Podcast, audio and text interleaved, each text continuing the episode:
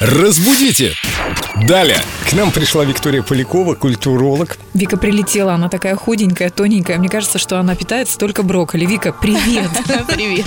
Давай ее привяжем к стулу. Давай лучше ее хинкали накормим. Ой, нет, пожалуйста. Это меня тренер недавно спрашивает, когда ты последний раз ел брокколи? Я говорю, Олег Анатольевич, вы бы лучше спросили, когда я последний раз ел хинкали. Вчера.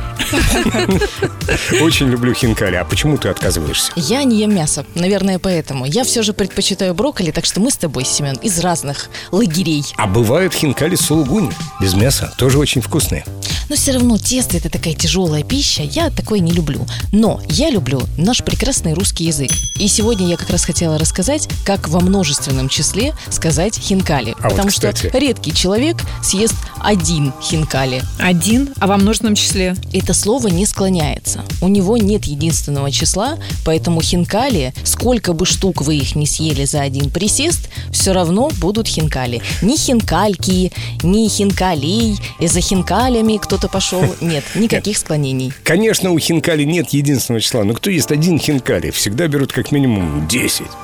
Конечно, это же грузинская кухня. Что такое один хинкали? Для меня два открытия. Во-первых, что хинкали мужского рода пришло из грузинского.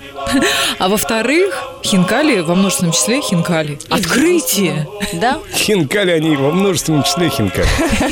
И в Грузии, и в Звучит России. как тост. Разбудите! Далее!